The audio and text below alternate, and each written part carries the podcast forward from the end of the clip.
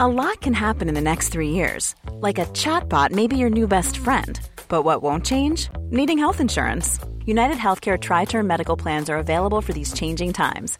Underwritten by Golden Rule Insurance Company, they offer budget friendly, flexible coverage for people who are in between jobs or missed open enrollment. The plans last nearly three years in some states, with access to a nationwide network of doctors and hospitals. So, for whatever tomorrow brings, United Healthcare Tri Term Medical Plans may be for you. Learn more at uh1.com. Hiring for your small business? If you're not looking for professionals on LinkedIn, you're looking in the wrong place. That's like looking for your car keys in a fish tank.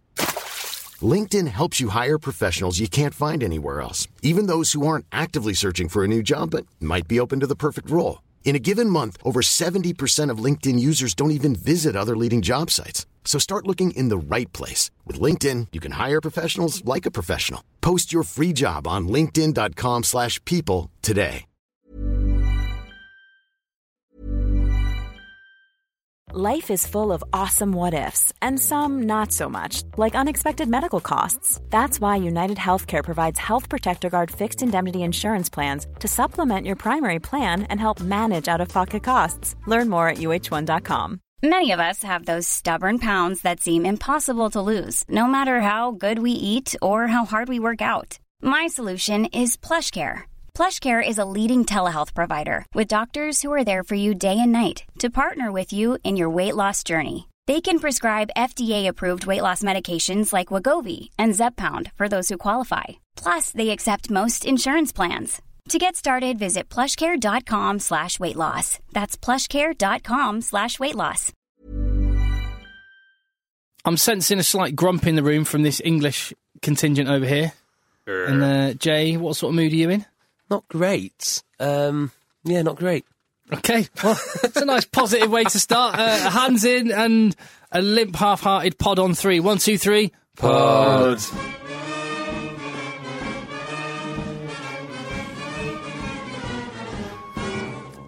Right then, it's the Egg Chasers Rugby Podcast, and we have just had round three of the Six Nations. We've had a round of Premiership, Pro 12, and Super Rugby action as well to talk about.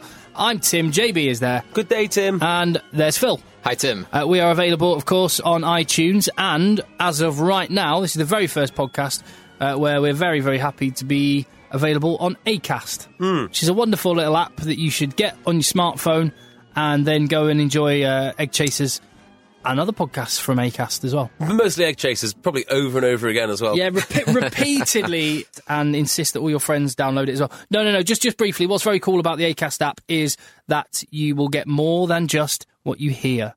You'll there'll be things you can see, and when we talk about people, you might see a picture of, well, JB is talking about Sam Burgess's quads or something like that. You'll get a picture of Sam I Burgess's. don't know where quads. this comes from. Where does this come from? It's- what you'll hear, what Do you'll I need see, to get the Brokeback Mountain music out, what, Jay? what you'll see is Andy Good, and then you'll see a bit more Andy Good, Gavin some Henson. Gavin Henson, some Jamie Cudmore, Yeah. over and over again.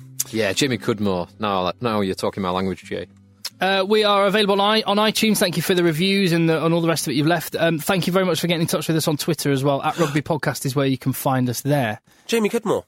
What of Jamie Cudmore? Jamie Cudmore was in the news this week, wa- wasn't he? Uh, making noises about performance enhancers. He uh, released quite quite an aggressive tweet challenging anyone who's ever suggested that any rugby players take performance enhancing drugs. Ah, so where have I heard this then? Has that made the news somehow? I, I don't know. I did tweet an image of it to you. Oh, sorry, I sent an image. Ah, message. that's probably why. Good research there, Jay. Well done. Well, I knew it was Making sure important. you're in, in possession of all the facts before you make a statement on the podcast. I'm in possession of Phil. That they all are all the facts. Uh, at Rugby Podcast is where you can find us on Twitter. And lots of people got in touch regarding one of the things we were talking about last week, which was the cliches of players. So when you hear a commentary, quite often the the one fact surrounding a player that all the pl- journalists and commentators cannot help but bring up. And we did miss some. Mark Smith from Welling Garden City tweeted us to say Brian the Pitbull Moore is a qualified manicurist. yeah. Really? A couple of people tweeted that. I, I didn't realise. Yeah, he opened up uh, but it might have been with his wife. Uh, he opened up and trained and learnt how to become a manicurist. What is that? He ca- it's the people that look after your nails and your cuticles and your, f- and all the rest of it. ah, Brian Moore, right. Brian Moore can do that. That's, that's pretty amazing. That It's not amazing, but yes, it's in. mm, okay. It, yeah, you wouldn't really put him and that together, No. would you? Well, you wouldn't put him and Law together, to be fair. I'm, a, I'm up on murder charges. Call call Brian. No. student of the game on Twitter said David Strettle played for Manchester United in his youth. Uh, Victor Matfield was a fast bowler in cricket in his youth. I can see that Yeah, you can, Yeah. can't you? Pretty frightening fast bowler that. coming down from a height as well. and Yanni Duplessis found out about the fact he was called up to the 2007 South Africa World Cup squad just after he delivered a baby on an overnight shift. wow. I hope the parents called it Yanni. They should have done. Oh, and of course, Sean O'Brien was a farmer. Was he? Is a farmer. Was is yeah. Is. So uh, is. it is or was Julian White? Uh, yes. Yes. Mm. I know the uh, Youngs brothers definitely. They're, Yeah. they're farming stock, aren't they? Norfolk farming stock. Norfolk. I thought they were Leicester. I think their dad plays, but I'm sure they're from. They grew Leicestershire. up in grew up in Norfolk. Anyway, And uh, another fact uh, that's emerged over the last week Sean Edwards, the Wales coach, is bitter. Yes, he is. Sour grapes coming out and saying, Oh, I don't like the choke tackle. Get rid of the choke tackle. It's ruining rugby just because England used it quite well to beat Wales. Yeah, they used it magnificently well. And this was probably the single most annoying story, other than Finn Russell, that I encountered all week. when you make all these rules, what eventually Laws, happens? they're called laws. laws, laws, All the people do is try and break them, and even worse, they try and manipulate them. And I can't remember his name. This is what Sean happens when, Edwards? when you try and podcast hungover. And Sean Edwards has come out and said that he believes the choke tackle to be unsafe, and then goes to back up his point by saying, "Oh, well, you got to be careful with concussions. The choke tackle is probably the singular most safe technique that there is to stop a player yeah, easily. because it slows everything down. Yeah, It's it is the safest way to bring a man to ground. If I was going to design a safe way to tackle uh, a rib player, it'd probably be chest to chest. And that's kind of what you do with choke tackle because you've got to slow down, you've got to hold, hold them up. There is very little risk whatsoever. Just sour grapes, wasn't it? It's It's Just sour grapes. It's just. But this is what's plaguing plaguing the game. Him, uh, Cockrell does it all the time by saying, well, maybe I'll let the lads dive. I really, really hate it. It really does come across as sour grapes, doesn't it? Yeah. Because it, it's not worked um, in his favour. what do He, you- he wants it banned. What did he say? Yeah, he said uh, it doesn't add anything to the game. Well, I, I'm not entirely sure that Dan Liddy at diving at knees brings anything to the game, but it is part of the game. It's all part of the game. Yeah. Yeah. And if you can't can't deal with it, that's your problem as a coach. Now, they'll be slightly happier, the Welsh coaches, after a victory in Paris, Yeah. uh, which we'll get to in just a minute. But because it's raw and fresh in our minds, let, I want to talk about the Ireland England game. We've just come straight from JB's house where the three of us watched it. And as Englishmen, Phil and I, I just feel frustrated by that. Oh, ab- absolutely. 100%. Frustration's the right word. Because England, they've got an in- inexperienced backline, but they just did not play sp- smart rugby. Ireland had a very, very simple game plan, which is is use a forward around the corner and kick the ball. Do not play any expansive rugby anywhere apart from England's 22. And England seemed to have a similar game plan, which was do not play expansive runny rugby anywhere apart from England's 22. In the Yes. zone 22, I don't get it. I mean, if you want to put use that um, choke tackle analogy, Ireland did an 80 minute choke tackle on England. That's actually what they did. They just they just went, you're going to have to get through this impenetrable green wall. Yeah. Uh, go on, off you go. Give it give it your best shot. It was quite a miserable game. And I also thought it brought out the shortcomings in Lancaster because it's, tactically, England weren't too good. yeah. Selection wise, he had one call to make, and that was fullback. And he messed What it would you up. have done? you everyone knows exactly what, what I, I would have done. I'd have moved Watson to the, uh, to fullback and probably brought in a different winger. Maybe kept Johnny May. I mean, obviously, I'd have brought in Miles Benjamin or Christian Wade. uh, I You see- just you see, I kind of, I kind of hear that, Jay. With having watched the way that England played the match, which was kind of let's chuck it, we're in our own twenty-two, let's have a go and try and go around the outside. I'd go, yes, your selection would make more sense. I actually think the right selection was made because I was expecting England to play a bit more safe as houses at the back territory and try and squeeze out a win by using their front five. but isn't the best form of defence attack? I would like Uh, to see him just really go for it. I, I don't think all out attack. Like E-, England tried it twice in their own 22 in the first half and got turned over and gave away two penalties, gave away six points. Uh, all out attack wasn't the right thing to do. We said it last week. England need to play a pragmatic game because they've we th- well we believe they had the better tight five, but Yeah. obviously Ireland were completely dominant at the breakdown, disrupted England's scrums, disrupted England's line out. They were all round the better team, but What- playing that Yeah, simple and- game. And what I don't understand is between Wales when it was territory first and then just go for it with hard running angles in, in, in the Welsh third in that second half. You go from that to like I'm trying to work out what was being talked about in the England camp in training this week because they must have because it what it wasn't that the players were so stupid they got excited and just thought I'm going to run it. It happened so many times running it from their own 22. It was clearly a coached I tactic. can, I can tell that you two feel the same way as I did when Wales lost to England, which was there's a coaching error here. They've been told to do something, and it is completely the wrong thing. Yeah, I, I almost think that England were kind of sucked into playing that way by the fact that Ireland they defend with their three their back three really deep, and so we, you've only got a wall of thirteen, uh, sorry, twelve guys um, in the defensive line when England are in our own territory. So it, it's like a challenge to get round them. Do you know what and might have England worked? stepped up and tried to take on that challenge, but weren't good enough to do it. I reckon if you did that to Australia or New Zealand, they would have the skills to be able to run around the outside. No, no, no, I no, think they no, would. no, no, no, no, no. I think No, I think their I think their, their, their handling skills would be good enough that they would get Surveyor on the outside because England were trying to get around the outside because there was space, but well, of they just course, didn't have the we skills to don't do it. know because New Zealand didn't visit Ireland over the autumns. But of course, a lot of other teams did, and Ireland was still very successful. Yeah, they So beat- it does look like this Ireland team does look like the real deal. Phil Phil called it. Their Irish defence is awesome, yeah, It is quite impressive. and again, that's three games uh, in Six Nations against three good teams and one try conceded. I think the Yeah. Welsh might test it though. I Yeah. think they've got the personnel to really give it a good going over. But Jamie Roberts against Robbie Henshaw, Robbie Henshaw's defence was superb. He was, he was deserved man of the match, i- in, my opinion. Although he, he didn't do much with ball in hand going forward, apart from very hard carrying um, and scoring that try, dotting that try down. But his defence and, his- and all that was, was excellent. Can we all agree that we don't think Good is going to make another England appearance for some time? Um, it'll be interesting to see because we've now got another week's break, so you would expect Mike Brown to pass the concussion protocol in that time. And I don't think he'll make the. I think Come- that might come back be the final nail in the coffin for his World Cup hopes. he received probably I don't know fifteen to twenty kicks in that game, and most of them he did well with. They were all difficult kicks. And what you have got to remember is Good's Good's not the tallest fullback. That Ireland team is perfectly designed for that game plan because you've got that tall, athletic back three, and then they've effectively got two fullbacks in the centres. So every single one of those players going onto the ball is adept at, at taking the high ball. If- I think the England backs looked naive. Yeah, Uh, they look they looked like a team that didn't have many caps between them. They didn't play a smart game at all, and prob- in my opinion, the worst of those. He went from being golden boy to looking out of his depth to, on on the strength of what I saw today. George Ford had an absolute horror show. yeah, d- Ford really didn't play well to the point where he almost threw uh, an interception, two man miss pass on his own 22 Uh, with 10 minutes to go, which was just, it would never, n- never on.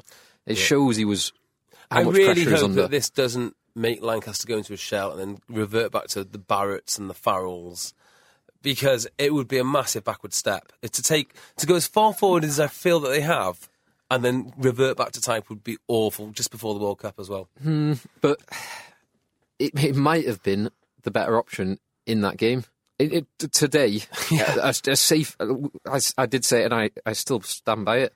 The safer pick for today, and um, Alex Good, and the safer game plan would have been more effective. A positive for England was uh, the impact of the subs and how strongly they finished, which again is a negative for Ireland because you saw a couple of years ago against New Zealand that where Yeah. they were well on top and they ran out of steam.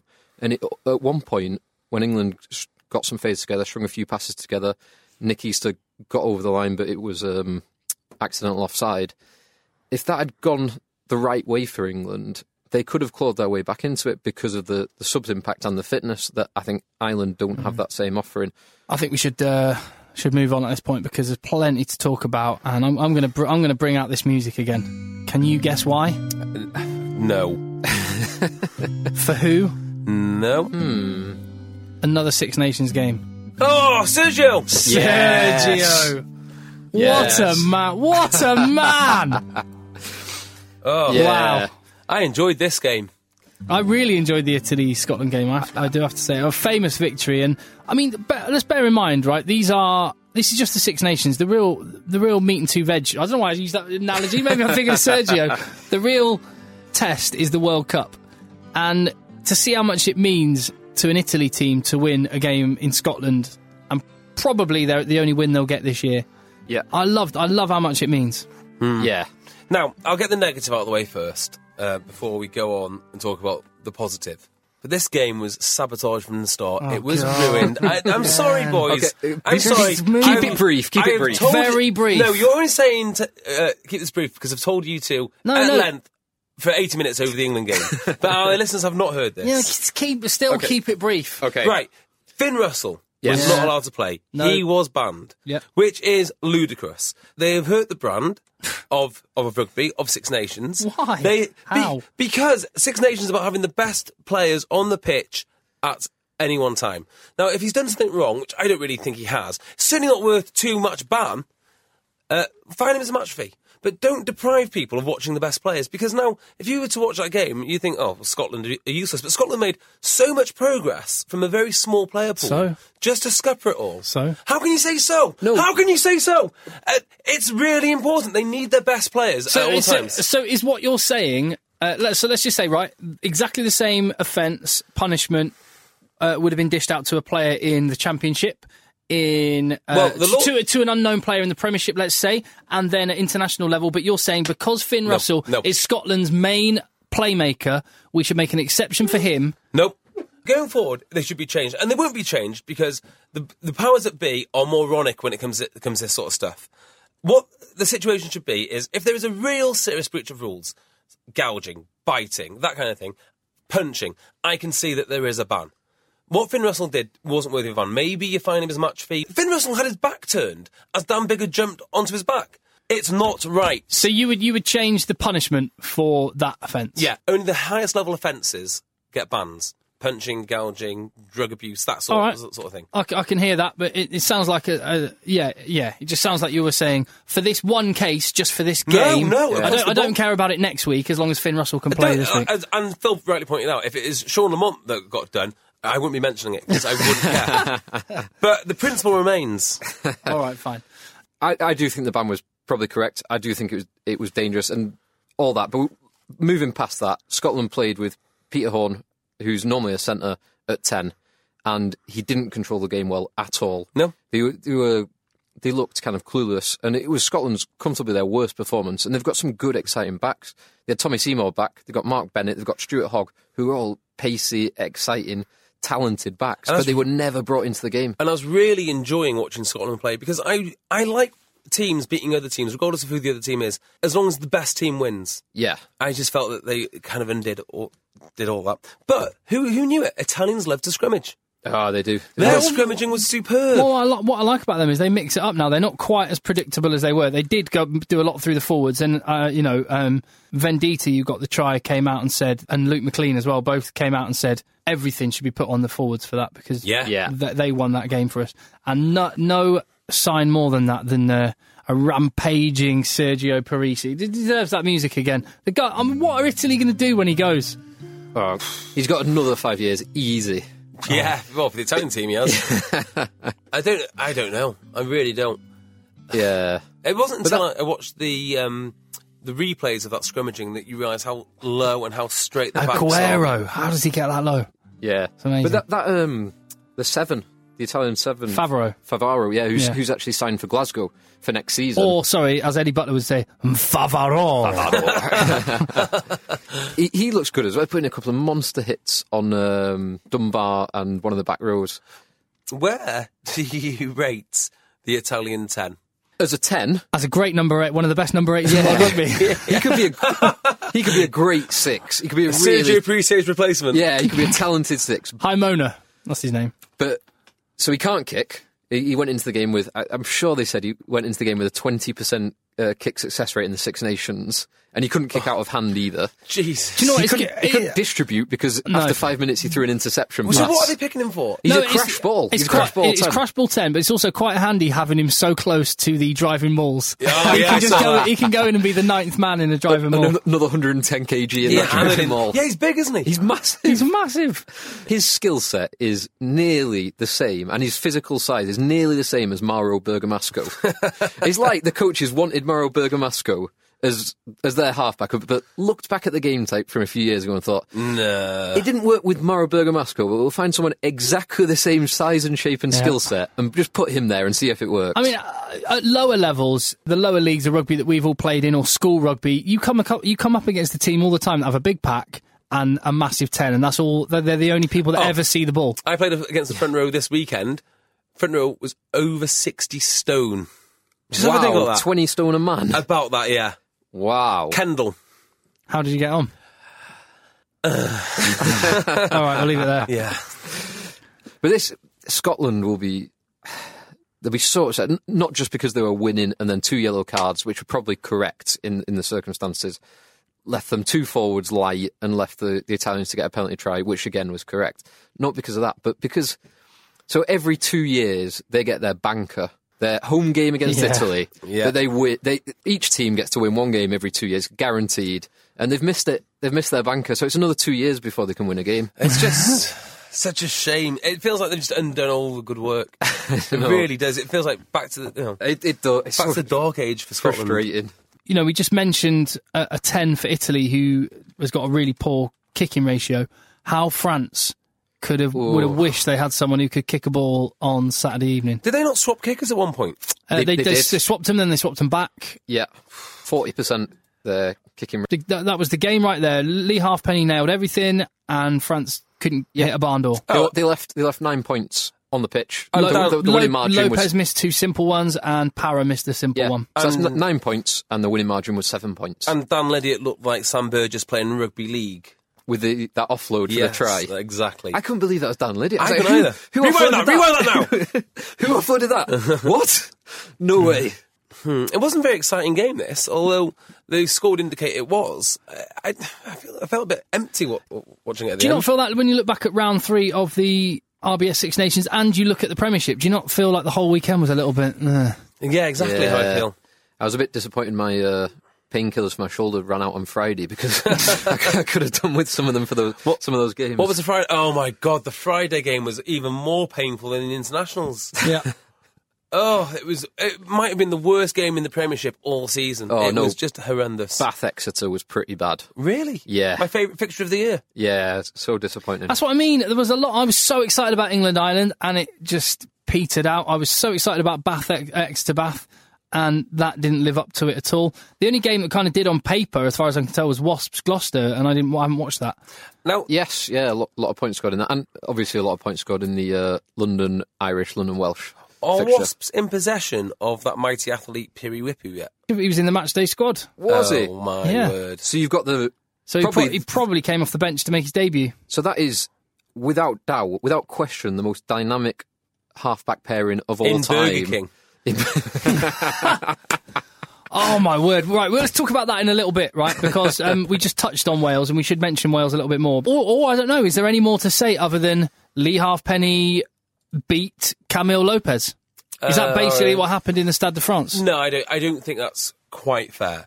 Wales did play very well. Um, Th- th- Sam yeah. Orbison was dominant. Uh, Probably Sam Orbison's best game for about a year or so. Yeah, Warburton was good. Uh, I thought Alan Wynne Jones was the best man on the pitch. Yeah. Um, uh, Jamie Roberts did well at what he does. Wales, Wales were the better team, but they kind of lacked that spark. They lacked that line breaker, that game changer. Mm. Gatlin has a saying, doesn't he, which is "Be the best at the jobs that require no s- no skill." I just remembered another one of the cliches was Warren Gatlin broke broke both his feet or ankles, or was it? That's not a cliche. That's a fact. no, fact. Well, well, uh, anyway, Yeah. sorry. The commentators rarely mention that. Now here's Warren Gatlin with his pre-match interview.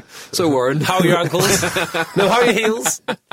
heels. Broke it both was- his it was heels. his heels, yeah. What did he do? Jump off a he building? Was, he was painting the outside of his house in uh, New Zealand, wasn't he? Yeah, yeah. so he couldn't fly He, back can't- to the. he mustn't be in New Zealand that often, must he? Uh, that's why he's got to paint it I once guess so. every Why doesn't- three years. Why doesn't he just hire someone? What It's did he obviously do? very Just, dangerous. what did he do? Just go, I won't climb down the ladder. I'll jump off it onto my feet. I With don't my understand. perfectly straightened legs. He'd have survived if he just landed head first with that massive Swede. Sorry, Gatlin has a saying. oh yeah, um, be the best at the jobs that require no skill, or something along those lines.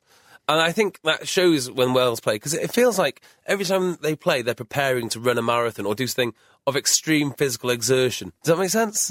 Yeah, yeah, I know. I- it does. They just run and run and run and run. But o- on the other hand, sorry, just briefly talking about the French. I, every time I watch the, the French team these days, I'm kind of because of the potential and because of the history, I always expect they're just about to turn a corner and they're just about to put an incredible performance in.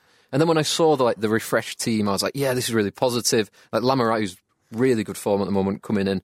And it just gets worse and worse. Every single performance is worse than the last. It feels like uh, Sale Sharks when they're in the death throes of Santandre's tenure there. And they had all these talented players, and yet the best they could do was this turgid, awful rugby. There was about 10 minutes after half time where they played with a bit of pace. Yeah. And they they had like ball carriers getting over the gain line, and suddenly they just, the backs were opening up a little bit. And you, you there are glimpses of what they can do. But me- as, as I think we've said on a previous podcast, they're just waiting for a World Cup quarter final Yeah. to By the way, spark into life. I, I'm going to continue to say what I said last week about Basteril. Did you see that offload? Oh, it's gorgeous. My word. Yeah. He has got some coordination for a big guy. And then that, that will nicely dovetail back into, as you said, now for, for the rest of this season anyway, wah, one of the largest halfback pairings that has ever been assembled together Piri Wipu and Andy Good in the same 15. Wow. That's something else. Well, I was, I was going to go, who would complete that back line with him? Bastero would be one. Yeah, Nadolo Uh, from Ah, uh, Namani Dodolo. Yeah. George North. yeah, Yeah, probably George North. Uh, Rupini He's, he's probably, he's probably too lean. He's probably too lean. He's a bit lean, isn't he? yeah, let's- let's go Rapeni Thalthal. um, there's that. Um, is it the Chiefs? They've got a big fullback. Is it Woodward? He- He's like a yes, 100 he's very rotund, isn't yeah, like 105 kg. he? He played ahead of Anscombe last year. Yeah. Yeah, Like Scott Gibbs back in the day would have got. Mm. No, got but he into that was team. like, he was quite broad. He was, he was, he wasn't chunky, if that makes sense. he. Yeah, uh, Well, neither well, are he any of was these chunk- guys. They'll all be. They'll, they'll take the. I bet, I bet if you take Bastero's top off, he'll, look, he'll still look. No, No, No. actually, no. I take that No. back completely. Bastro is weird. Like, so most props who are basically the same size and shape as Bastro, 120 kilogram squares, they have like really defined legs. Yeah. Bastro's legs are just like sausages. They're, they're like it's like a slab of doner meat. It's just straight down. There's no definition, But no he's nothing. Such a good player. I really Imagine really how rate good he could be. No- oh god, don't get me onto that again. Oh, I know. Listen, right. Let, let me change tack slightly because Wales got a win in Paris, and um, happy. Well, as it is today, happy St David's Day. Thank Jay, you. Thank you. Tim. Um, what did you do on St David's Day, Jay? Uh, I watched England versus Ireland. Is there- is there any tradition? Not that I know. I mean, I think the only tradition is to wear a daffodil and tell everyone in the office that you're Welsh, and that's basically where it ends. Okay. All right. Well, I've um, I've got a little game for us to play. Well, Oh, yes, please. It's called. Uh, it's called. Uh, I took JB's game from last week, and I've kind of And, ma- adapted and it, made it playable. made it a bit more, bit more playable. It's. It, uh, we're going to call it the age game, and uh, Okay. and what, what I'm going to Sounds do is exciting. JB and Phil, you're taking each other on. I'm going to give you. I've got Welsh legend rugby players, and you're going to have to guess their age. All right. Fine. JPR Williams. legend that he Uh, is, Phil. You've got to have a guess. How old is Uh, Let's have JPR a Williams? think. So I reckon he would have been uh s- 66. Okay, JB. Oh, God. Uh, 59? JPR Williams, what'd you say? 59. And you said 66. he's 64. Yes. Well done. Uh, and that means Phil, you are you said 66. You were two away. You got to score a two. JB, you said he was six uh, 59. You're five away, so you have got to score a five. Great. Two plays five. Next Brilliant. one, Scott Quinnell. And Jay to go first. Yep. Scott Cornell is 38. When did he finish playing? Never you mind. Hmm. I reckon he's a nice round 40. Scott Quinnell, 42. No! So add another two onto your score, Phil. Make it Phil's on four. You were two away again. Jay was four away, so you're on nine. Four plays nine. Jonathan Davies, the commentator, Jonathan Davies, not the Oh, current, right. not the current international centre, Jonathan Davies, Okay. 48. Oh, sorry. Bill That's Spence. fine. You said it. Go. 48. So, I remember watching Jonathan Davies Oh, God. play for Widnes. uh, Wigan, no wasn't it? Great uh, Britain. Great Britain against Australia at Old Trafford, Yeah. and I think I was about ten at the time. I can remember seeing him in the Six Nations on telly.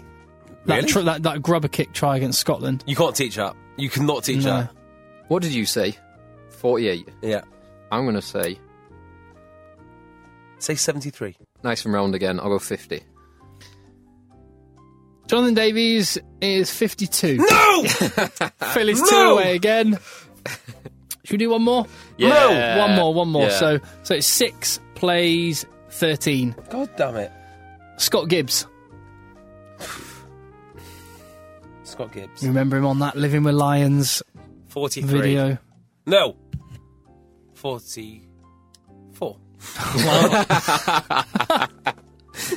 I'll go forty-three. Uh, Scott Gibbs is 44. Oh, Yes! Victory! Moral if victory. you get a perfect zero. Uh, nothing. Phil is the winner today. Well done. Yes! in our St David's Day age game.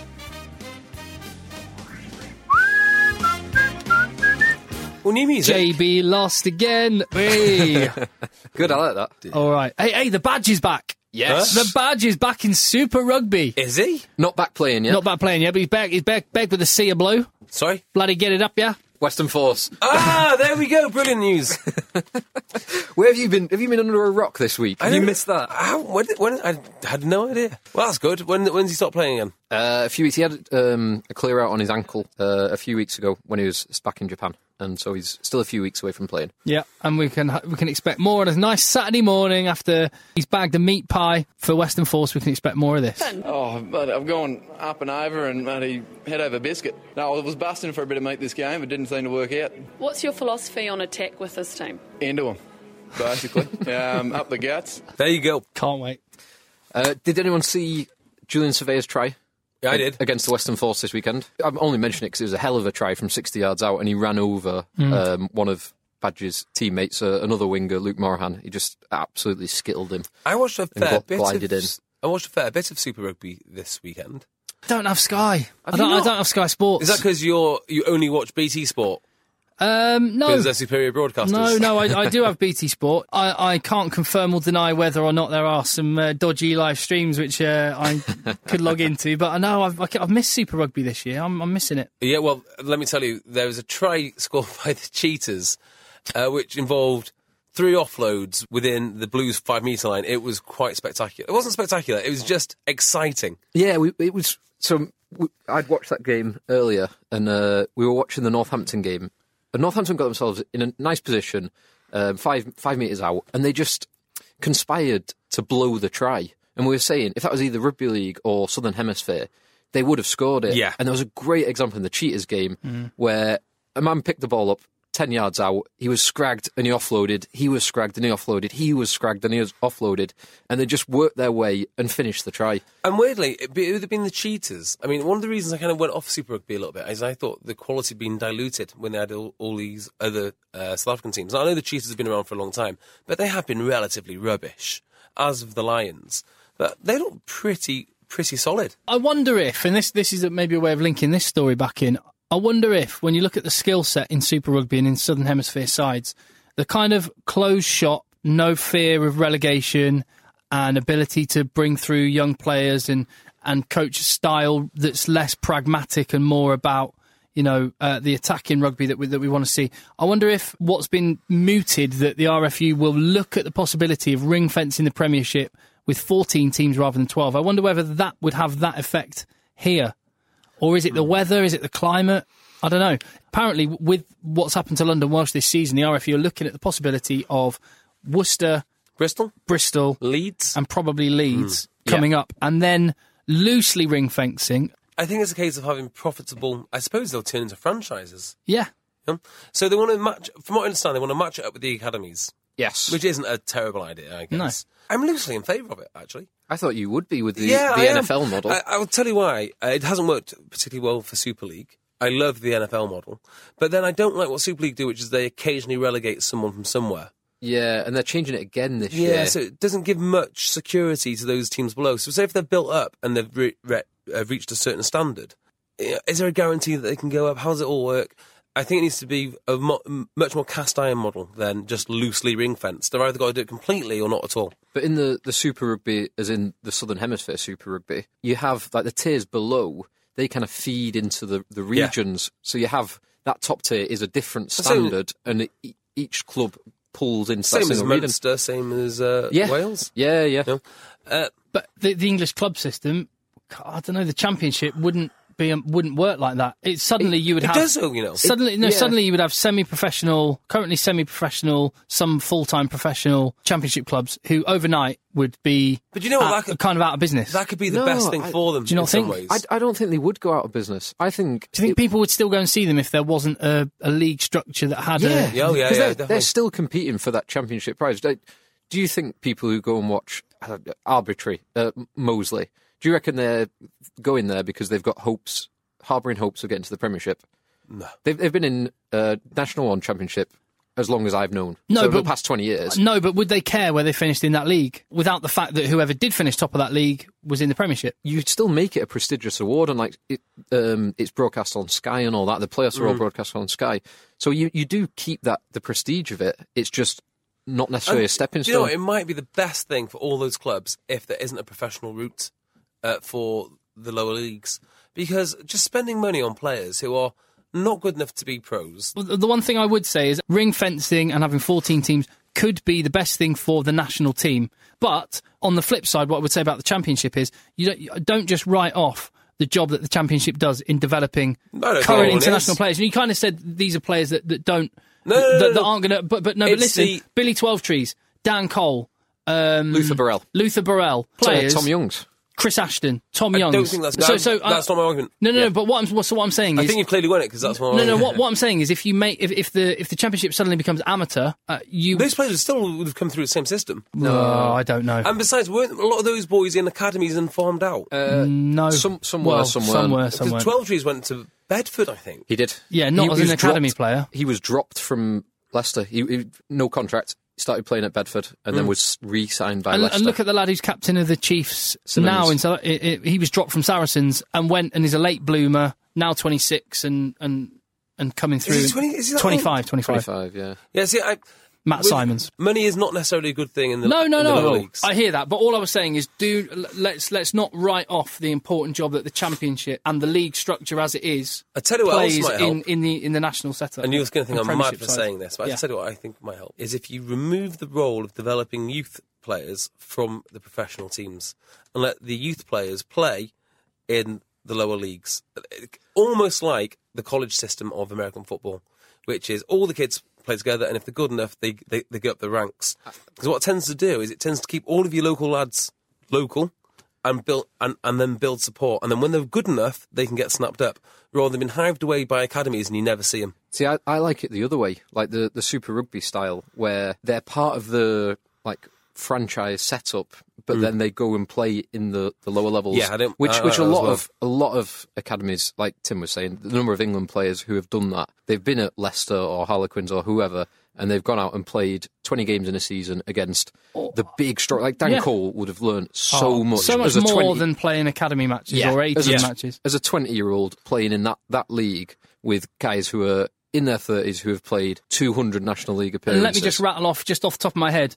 Uh, Tim Strether didn't come through an academy; he came from Nottingham. Chris Wiles didn't come through an academy; came through Nottingham. Richard Barrington at Saracens came from Jersey. Jersey, yeah. And there's countless examples like that. of Josh guy- Beaumont. Josh Co- Beaumont. Yeah, Durham University and filed. Pile- yeah. Well, that's what I'm saying. Uh, let them play lower down. I, the pro- I do think academies sometimes hive off the lads when they should be having them e- exposed to national. Yeah, they league. sort they sort of like, much like kind of the football model. They chuck their net over everybody. yeah. I just realised, are we in favour of it or not? Well, I, I like it. I like it. The only thing is, would you end up getting what the Pro 12 has previously had with non event matches where the- people rest up because they've got the, Mm. uh, the Heineken Cup? Um, But I don't think you would because you've still got to qualify for the top four for the final. Yeah.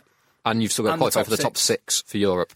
So that keeps everyone honest. Would you be interested in having a wooden spoon match? Maybe best of three, in the worst stadium that they could find. like a punishment. Yeah, for being real. on the bottom. uh, and you just got to avoid it. Have you, With the heard, worst ref, the ref with the worst, with the most cards to his name. have you heard the Super League system now? No. It's I- I'm not going to go into much detail, but basically, because it's 12 teams, I think the top eight go into one playoff, and the bottom four during the top four from the league below, and they have a, like some kind of playoff system. It's Super League. Why do you do it to they, yourself? they make the most complicated uh, end of season scenarios that you could possibly imagine. Don't they just? Do Steve, you know what? It's such a wonderful game as well. It's got so much going for it. And the only thing that seems to hold it back are the people that run the game. Like when the, when they had the uh, the World Cup in Britain, and none of us really knew it was even going Yeah, on, and I we're mean- big rugby fans. We love rugby. yeah. No, uh, the first time that I heard about it was when there was a sign up on um, uh, up on the motorway saying that uh, traffic might be bad because there's a there's a World Cup game. what? World Cup game? All right, um, leaving that to one side for a minute. I do. You've you've been very coy about this. You said you two have been preparing something for the podcast. Ooh, yes. So are we going to unleash that or what? We are me and Jay, because I'm uh, off work at the moment, Jay came round one afternoon for because I am working at the moment. uh, one evening for a nice nice pot of coffee. yeah, e- evening, evening. nice pot of coffee, chewing the fat, and we came up with a 15 together, and we're gonna read it out to you, Tim. I don't know if you might want to write down some names, and you, the idea is you've got to guess the 15. All right, so guess the topic. The topic. Yes. Hmm. Yeah. Well, we've done it the normal way, but you have to you have to reverse engineer oh our wow. 15. Okay. Uh, Jay, do you want to read the forwards? Okay, Gethin Jenkins, Kevin Mialamu, Jason Leonard, Victor Matfield, oh, the magnificent Fabian Palouse. Ah, what a jaw. What a jaw! He threatened physical violence on his forwards if they were indisciplined when he really? was captain. Yeah, physical violence. That's a good way to get around Isn't the problem. it? I'm not sure if the RFU has something to say about that and negative reinforcement in level two coaching or something. Um, Go on. George Smith, Richie McCaw, and the almost as equally fa- fabulous Sergio Parise. I think I know what the fifteen is already. But, Okay. But I'll listen to the rest and see if where I'm thinking it's going. It is. Number nine, George Gregan.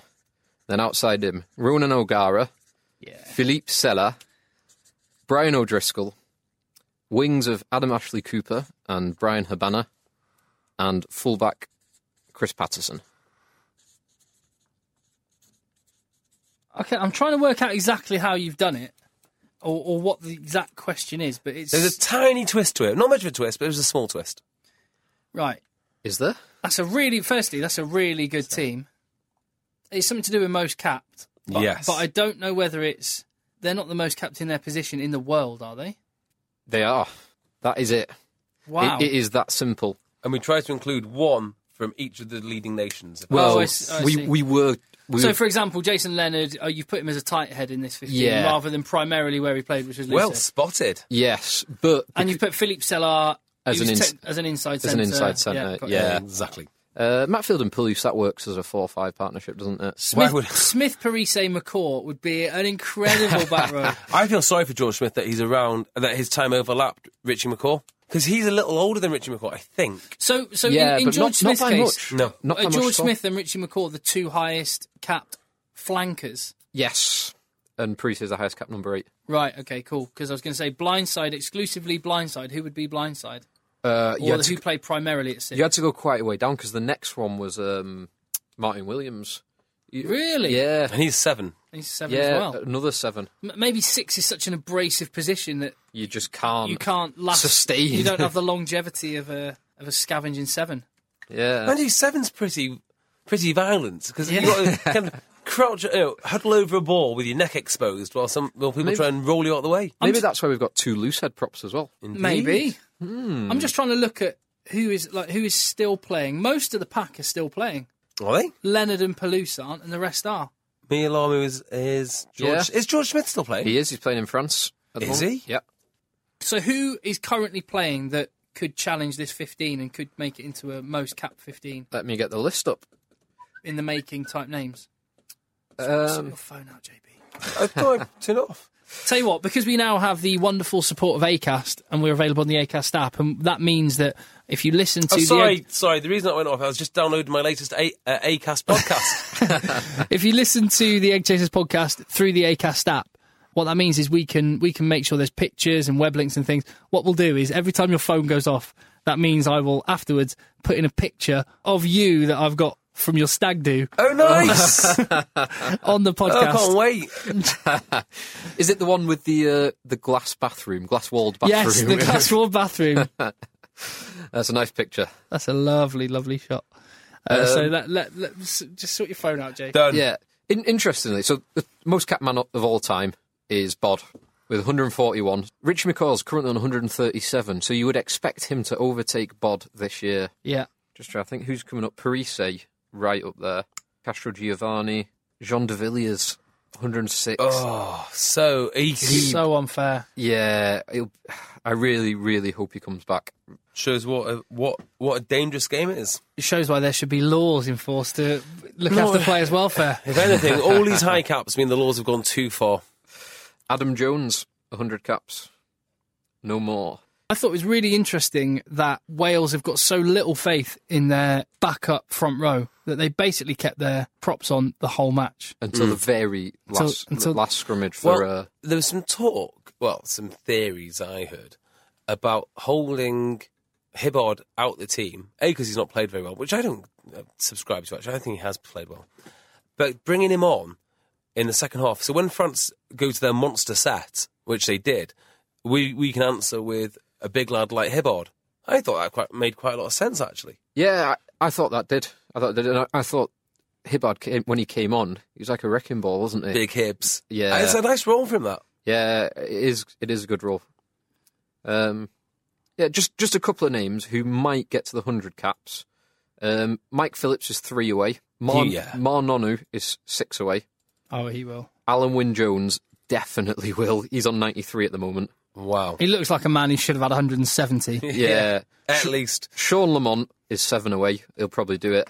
no, he won't. He'll probably do it. Wow. and then he should have done it already. Matt Gitto has not not received a cap for four years. That's He's- amazing. He's on ninety two. It's amazing when your national team is nowhere near as good as it should, it should be, and you've got maybe the best back in the world. Yeah, yeah, Not interested. Sorry, lads, don't care. yeah. So yes, good. Well done, Tim. Too easy for you, mate. Yeah, Next time we'll get you something, something slightly, something slightly better. yeah. Any more suggestions for a 15 or something we could uh, we could look at a topic that we could go into in future podcasts at Rugby Podcast? Tweet us with your suggestion. Just wh- while I'm just uh, digging something out, boys. Did you see? Oh, you must have seen. Everyone saw the uh, the, the Brit Award thing. Moving away from rugby for a second. No, mate, I did not watch Miss Awards. Madonna, no, Madonna, the Madonna thing. Don't, Nope. Oh, come, Come on. on. Don't tell me you didn't I see did that. not see it. What was it? Oh, don't give me that. Don't- What was it? Yes, I saw it, Tim, I didn't. What is it? and I saw half a dozen uh, different vines with um, like gladiators um, kicking her in, and What? um, what was the name? What's the wrestler?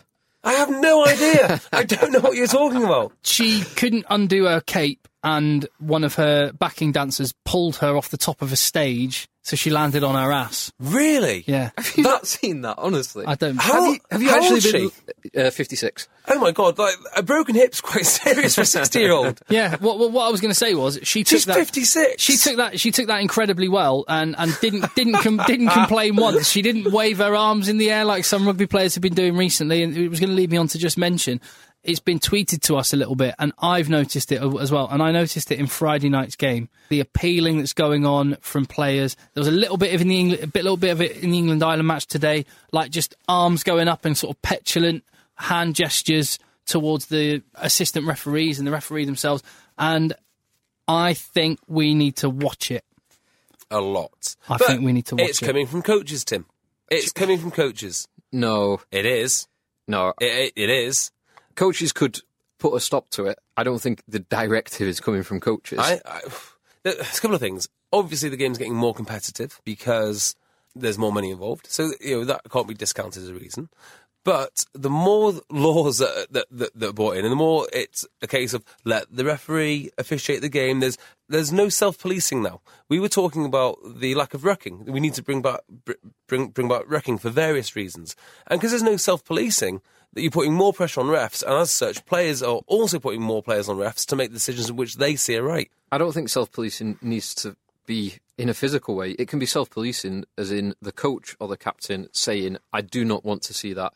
The, the only person that talks to the, to, talks to the referee is the captain. But whilst there's a, a culture of they must win and they must win because that, that, that is their job, when they talk about the only thing that we can influence is what we can influence, one of those things would be the ref. It's Yeah, just the but- way that the game has progressed. do about it in the right way. Go yeah, about do it about it in the right way. And if you can self police it, I completely agree. But where you can't self police it, when it happens, I demand whether it's the RFU, whether it's the European Rugby Commission, what is it, Commission?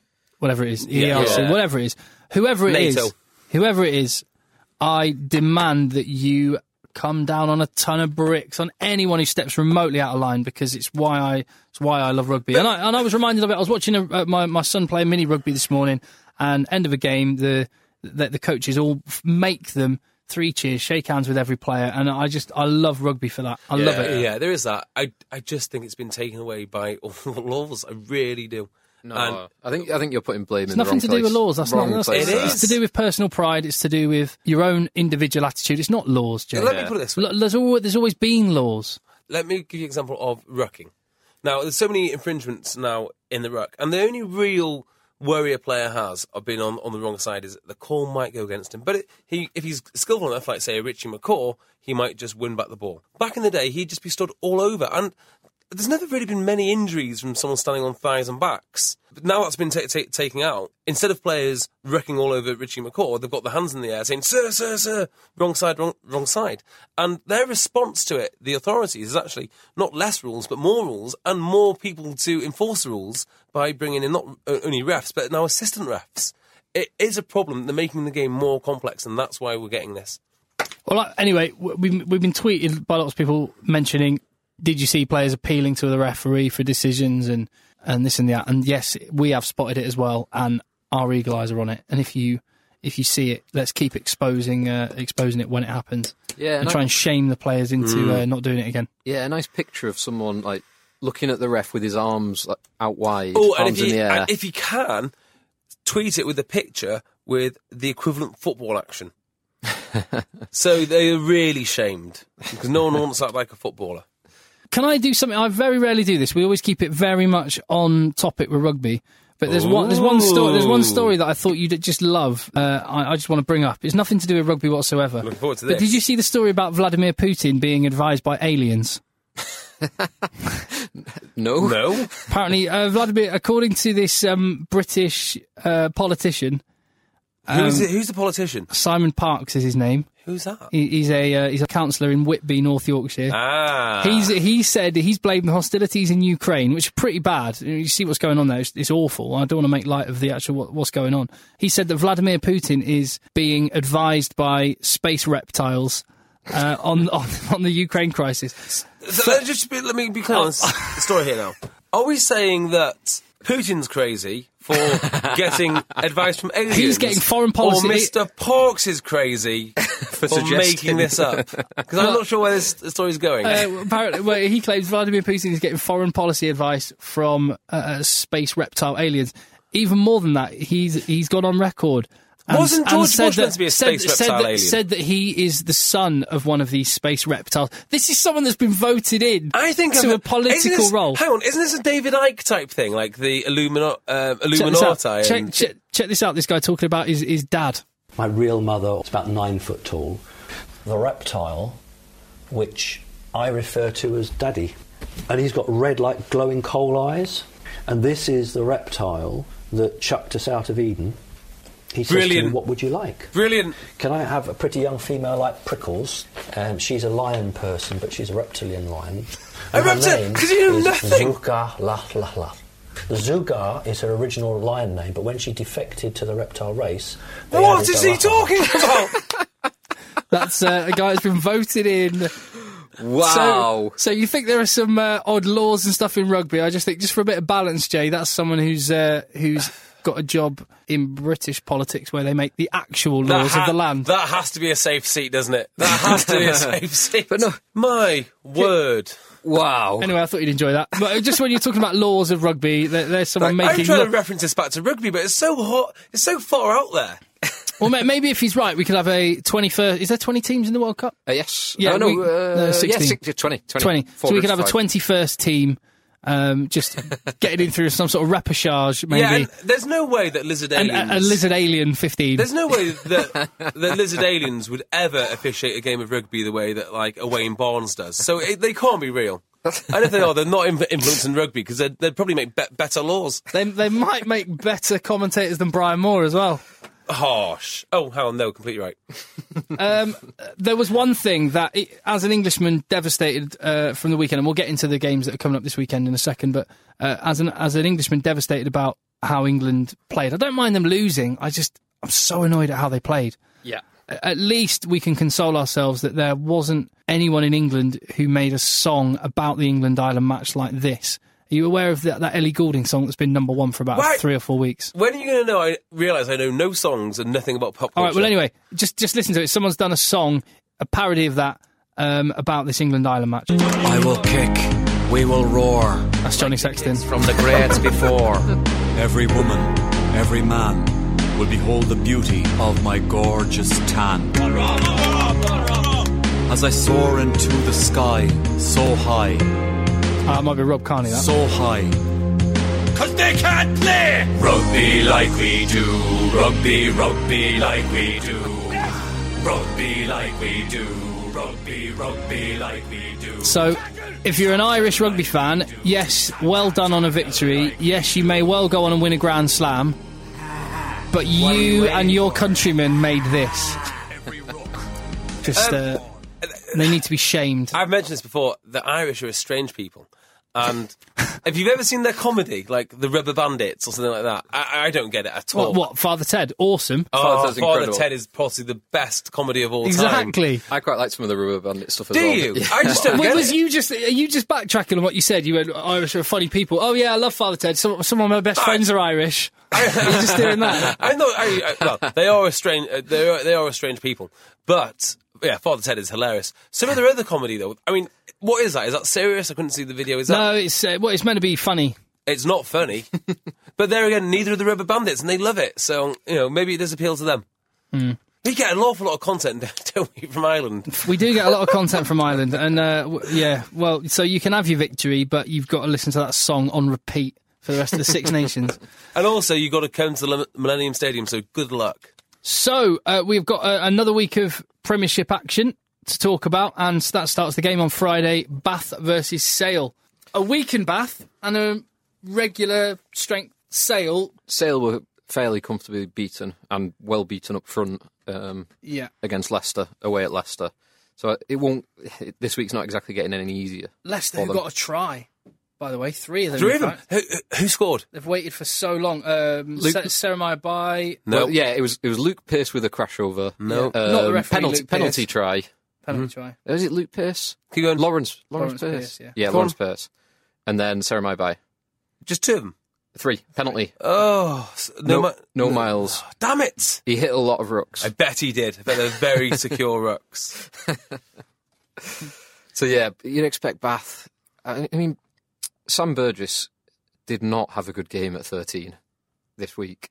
He really, really didn't. He looked out of position. He looked like he was. He's trying to offload too much, and it just wasn't working. Um, including a, a great phase of play from Bath, where the three, four phases break through into the Exeter 22. Sam Burgess five yards out tries an offload, and it goes straight to Exeter, and Hmm. they clear it downfield. Oh dear. Yeah, Well, I, I, I, is anyone finally coming to the conclusion that I was right on Sam Burgess? And what are they doing with this centre experiment? And will they ever move into back row? well, I've always, always stuck by my guns. Second row, Second row or six. six, I think, six or eight. I mean, Six, six would be good.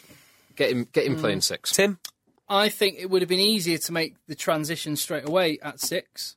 Yeah. Although ruck, although it is more technical line out and Uh, stuff. do you reckon? Then defending at thirteen. yeah, that's hard. Thirteen is the most difficult position on the pitch to defend at. Do you know what? I, I, I- I'm with you. I think long term twelve. I don't think don't see there's any, anything Do you wrong with reckon? But that. I think they've almost railroaded him into it now. I think Yeah. uh, if he doesn't work out to twelve, everyone's going to call him a, a failure.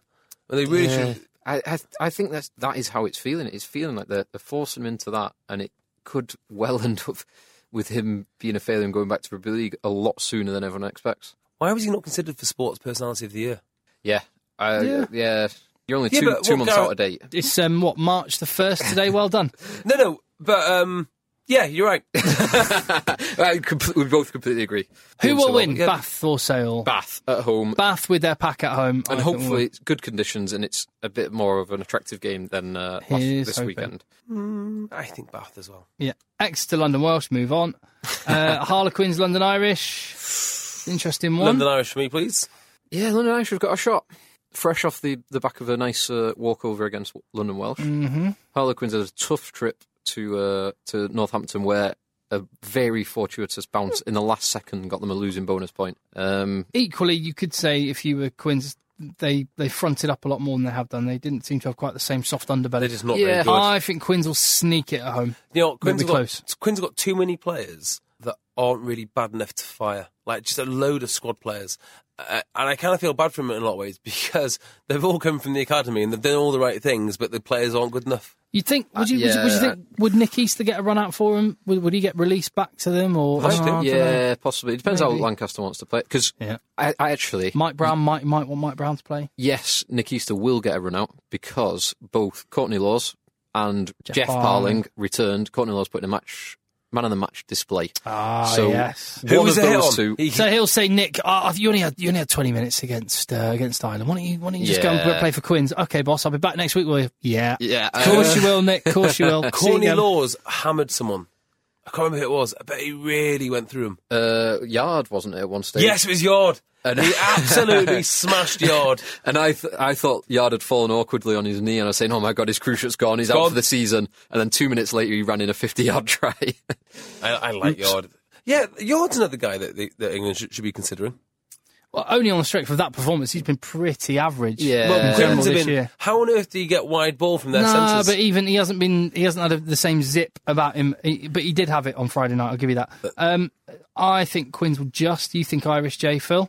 I think Iris might might put in an upset here. Is you- Interesting. Is your brother playing? Yeah. Um, Gloucester Northampton. Northampton, please. Northampton, please, Tim. Saints as well. Sunday, Wasps Saracens. Interesting that one. Ooh. In Coventry, Yes. Wasps. in Coventry. Give me Wasps. In Coventry, give me Wasps. Wow. Uh, Newcastle Leicester Ah, N- Newcastle. in Newcastle. It is on their artificial pitch. on their artificial pitch. Oh, those Leicester backs will really do nothing.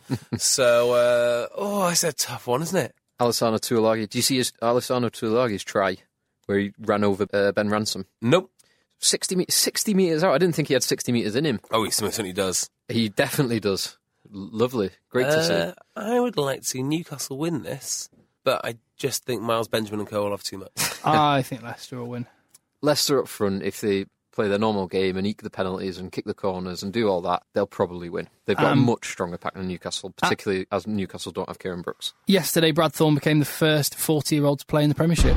Fact. Wow. Did I know that? Mm, happy birthday, Brad. Happy birthday. That's it for the Premiership. Just run through the matches for you. Cardiff Blues play Connaught and Glasgow play Zebra on Friday night. There's Ospreys Munster, there's Scarlets Leinster and Treviso Edinburgh on Saturday with Newport Gwent Dragons against Phil's Ulster on Sunday. Ulster win. I have something to say about the Pro 12. Okay. Okay. Mark Ham Hamlet, is it? Mark Ham. Hang on, that, what's the coach's name for the Blues? I have something that I don't really know to say. the Blues coach, Hamlet or Hamlet, Okay. Go on. has uh, arrived at Blues this um, this summer. Bought over Anscombe, uh, had had Adam Jones. In fact, he's got a whole Lions front row, and they are, have been terrible, absolutely awful. Anyway, he's on his way out. Is he? Yes, and they got this guy from Crusaders, Uh, Hurricanes. Hurricanes. He's sorry, been at, there been we at go. Crusaders, but Hurricanes was his most recent position. Now, this just made me think: Is this a case of bringing over one of the Southern Hemisphere coaches to coach your region or, or, or your club without having any prior knowledge of UK rugby? and oh, I'm wondering, will London Irish feel exactly the same way in 18 months' time? You're just trying to justify your point that you think Tom Coventry is a bad signing for London Irish. Yeah, yeah. Warren, Warren Gatlin came to Wasps from where? Ireland. Yes. Quite right. Yes. okay, to Ireland from where? Oh, yeah. Warren Gatlin went to Ireland from where? I am guessing straight from Waikato, was it? Pro- probably. Most likely, I don't know.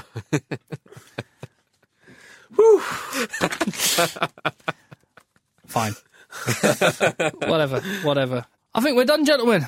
Thank, thank you very much, Tim. Thank you very much, JB. Thank you very much, Phil. Thank you, Tim. Well, I think we can say um, on the on the England Ireland game at, at least, uh, Ireland were the winners, England were the losers, but really Canterbury were the winners. Oh, wow. I have got a jacket on, gentlemen, and I'm going to unzip my jacket before this podcast is done. Look at that. Very Ooh. nice. Is that, the, is that the Canterbury casual range, Tim? It is the Canterbury Casual range. I um, love the casual range. And just to highlight, uh, this is s- the sort of stash. Obviously, you can't see it; it's on a podcast, but it's it's really, really lovely, lovely gear. Imagine Tim looking as stylish as Phil. This is exactly the sort of stuff you could win by coming top of our Six Nations Fantasy League table. There's 600 odd teams who are vying to, to be the best. We've got the league running via the E ESPN Six Nations Fantasy League site. So thank you very much if you've got involved. Good luck with your selections over the next fortnight as you debate what you do with round four and five. A couple of quick mentions. Uh, top scorer in this week, Hell Colclough with Hell's Chance. What a great name, Hell Colcloth. 66 points, which uh, far outscored anyone else. Joint second was Let the Boys Play by Duncan MacDonald. That's a great name. and you, you might like this one even better, James. Uh, James? James? JB.